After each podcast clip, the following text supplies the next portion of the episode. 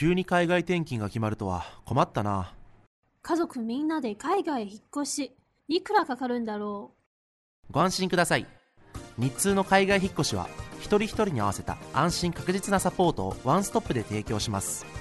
え梱包もお任せしていいの？う。お、意外と安いな。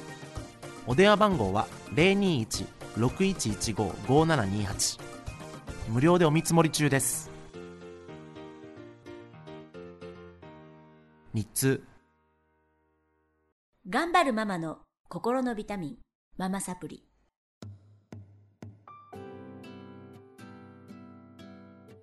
皆さんこんにちは。ママサプリの時間です。この番組は上海から世界へ聞くだけでママが元気になるママサプリをお届けしてまいります。えー、今日も日本政府公認になりました、えー上海で唯一の補修授業校の代表のカナダさんとそして副代表の山田さん、えーそして紹介いただきましたひろみちゃんにお越しいただきました、えーよろしくお願いします。よろしくお願いします。はい。えーっとまあグローバル化。ね、日本はすごいグローバル化の渦を巻いていますけれどもやっぱりね国際人として育てることってすごい非常に難しいことだとうん。思います。日本に住んでらっしゃる方々もあの本当にね母子でアメリカンスクール来てたりするんですよね。うん。すごい時代だなって思うしえ栄養入試をさせたいからあの本当に日本のお母様方も熱心な方はそういうことをしたり子供だけ留学させたりね。うん本当にめ涙ぐましい努力をされてるんですね。でこちらの方もみんな悩みながら選択しながらね頑張ってらっしゃるわけなんですがあのー私、えーあるこうハワイでね、えー英語の学校の学長をしてらっしゃる方からお話を聞いた時に彼がおっしゃってたのはあのやっぱりこうお母さんがその子を何人として育てるのかどこの高校に行かせるのかどこのが大学に行かせるのかもう決めてくださいとおっしゃってたんですけど、すごくそれ印象的だったんですけどね。大事ですか、やっぱり。大事です。そうですね。やっうん、ぱりまあご夫婦で、はい。あのでさっきもあのお話しした通り、あ、うん、いいです。大丈夫 ご夫婦で意見を統一するのがまず一番ですよね。ああ意見の統一ね、意見の統一。うん。でまあ子供はまだ小さくて自分の将来のことなんかねわかりませんから、まあ、ご夫婦で話し合ってあのどういう学校に行かせて、ね、何人として育てるかっていうのはある程度ご夫婦の方向性を決めてでそうするとおのずとあの学校もあの決まってきますよね学校の選び方、まあ、幼稚園から、まあ、じゃあその次の小学校どうしようとかうん。中学校どうしようとかまあそれに合わせてあの私たちみたいなじゃあ日本語のあの補補習校に行かせようとかじゃあこ塾に行かせようとか選択肢はどんどん広がってくると思いま。すすね、今実際あの旦那様がはい。マレーシアの方はい。でいらっしゃるんですけど、どういう方針で今進めてらっしゃる、ですね。まあ、あのうちの場合は、はい。あの夫と知り合った場所がアメリカのボストンうんなんですね。で、いやいやいや。いや。いやまあ今話さないけど。いやい あのまあそういうところでして、まあ、私も大学アメリカでして、うん。でまあ、夫は日本の大学に実は行ってたんですね大学は。はい、でその後日本の会社で勤めていてうん。っていう形でその後ボストンに来たって感じなんですけど夫の場合は。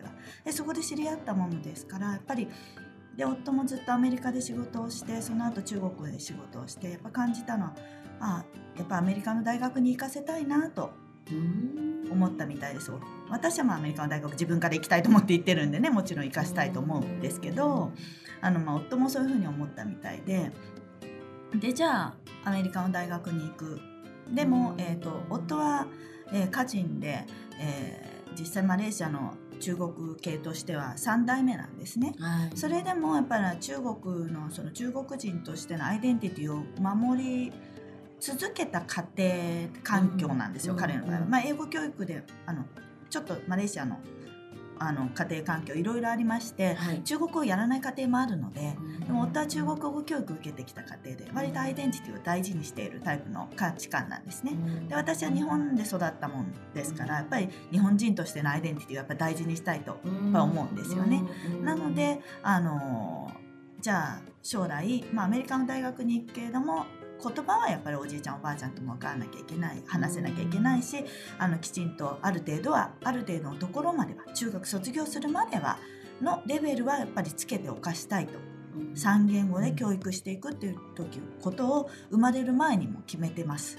素晴らしい。素晴らしい。それで生まれる前から私たちは言語を徹底しようということで話してきていまして、それで実際じゃあ高校はアメリカに行かせようと思ってましてそのために中学はえっとアメリカンスクールに転校させたんですね。うん。でレディッシュとかいろいろありますからね。でもアメリカのうん高校行くのでアメリカンスクールにして。カンスクールでその前は中国語をきちんとさせたかったので中国語を割とあの母国語班でびっちりやってくれるインターの、えー YCIS というところに行かせてたんですけれども、あのそうやってこう上から遡る感じ。でそうですね、はいお尻を決めてそうですね。やっていくのがやっぱりいいのかな。きました。はい。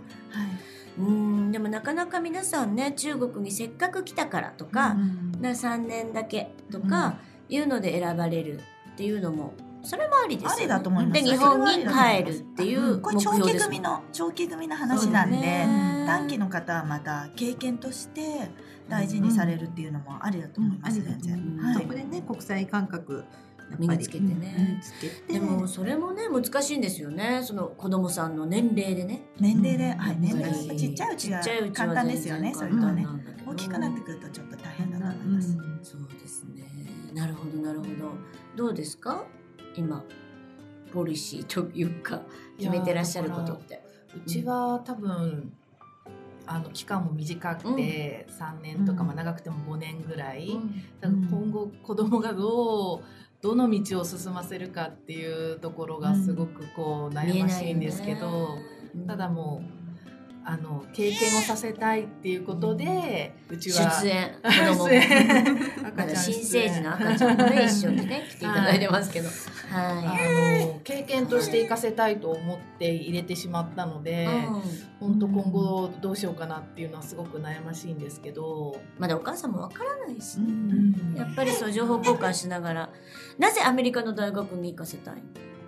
行かせたいのかですか、私がもうやっぱりいい経験をさせてもらったっていうことがやっぱり一番大きいかもしれないですね。何が一番良かったですか？はい、やっやぱり勉強のスタイルが今までちょっと日本の学校とはかなり違ってそうですよね。あとやっぱり自己主張かなりつきましたしね。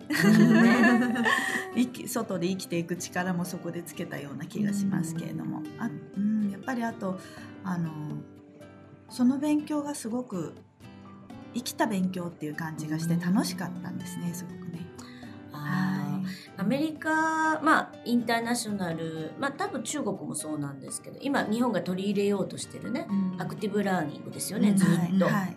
うん、もうちょっと本当日本遅いなっていう感じなんですけど 多分日本の子供たちも今からどんどん変わってくるんじゃないかな。やっとやっとって感感じですね。